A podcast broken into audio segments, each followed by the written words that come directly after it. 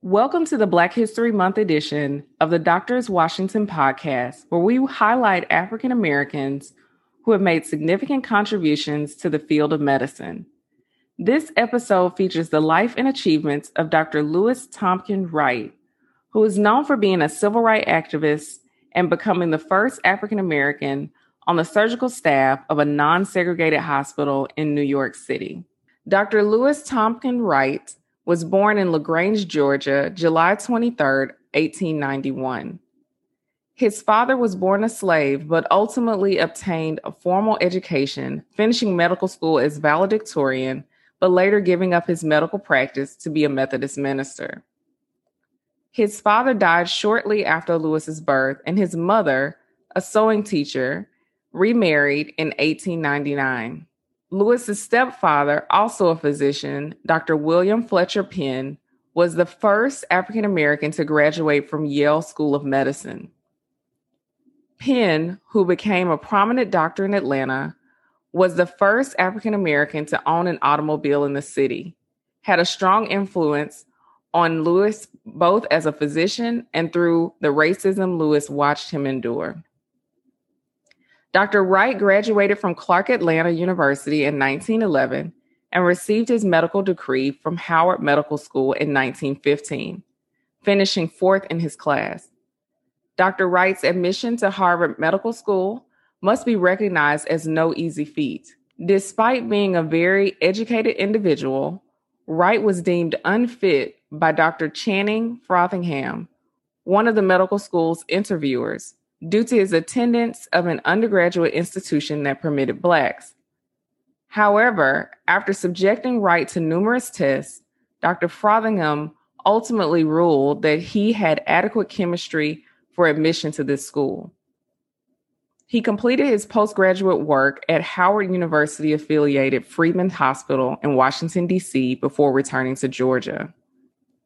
He married a public school teacher, Corrine Cook, and the couple had two daughters, Jane Cook Wright and Barbara Wright Pierce, both of whom also became physicians and researchers.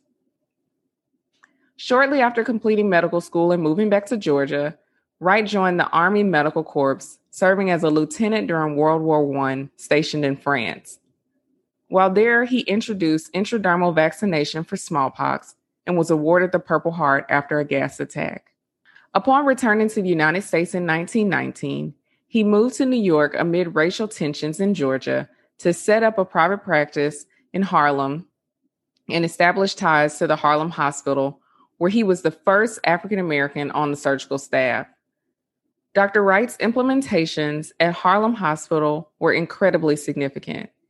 He addressed the institution's issues of professionalism and quality of standards and made the appropriate changes.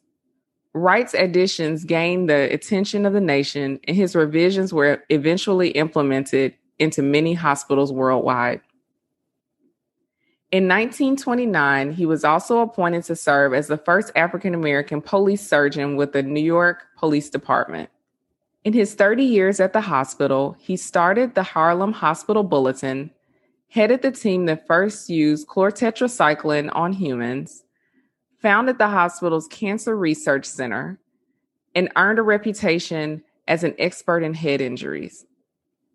He was a fellow of the American College of Surgeons and the American Medical Association.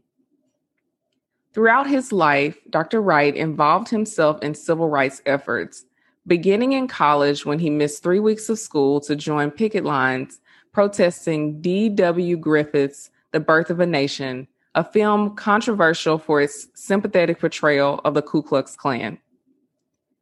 At Harvard, he insisted on equal treatment when a professor preventing him from delivering white patients' babies. He joined the NAACP after medical school and remained involved with this organization for the rest of his life, eventually serving as chairman of its national board of directors. Dr. Wright's work at the NAACP did not go unnoticed. For the better part of a decade, he wrote multiple columns in The Crisis, the NAACP's magazine publication. The majority of Wright's work dealt with issues that are still brought up by modern Black authors, such as Harriet A. Washington. Dr. Wright challenged the false beliefs that because of their biology, Black people are more susceptible to infectious diseases, such as syphilis, than other races. He was a frequent leader in the struggle for integration, especially in medicine. In 1920, early in his tenure at Harlem Hospital, he played a key role in fighting the precedent in New York whereby African American doctors and nurses were barred from serving in municipal hospitals. He actively opposed segregated hospitals, including a successful effort in 1930 to stop the construction of a new such facility proposed by the Rosenwald Fund. In working toward equality in medicine and medical education, he advocated for raising standards for Black medical students, leading to some pushback from peers who have become used to having a different set of requirements. In 1940, he was the recipient of the Spingarn Medal for his contribution to the healing of mankind and for his courageous position in the face of bitter attack. Wright suffered chronic health problems following his war service and was hospitalized with tuberculosis from 1939 to 1942. Though he returned to medicine thereafter and was appointed chief of surgery in 1943, he never fully recovered and died in 1952 at the age of 61.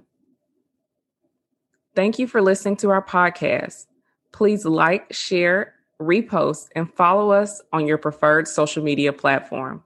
Don't forget to check back for our Wednesday weekly episodes. Until next time.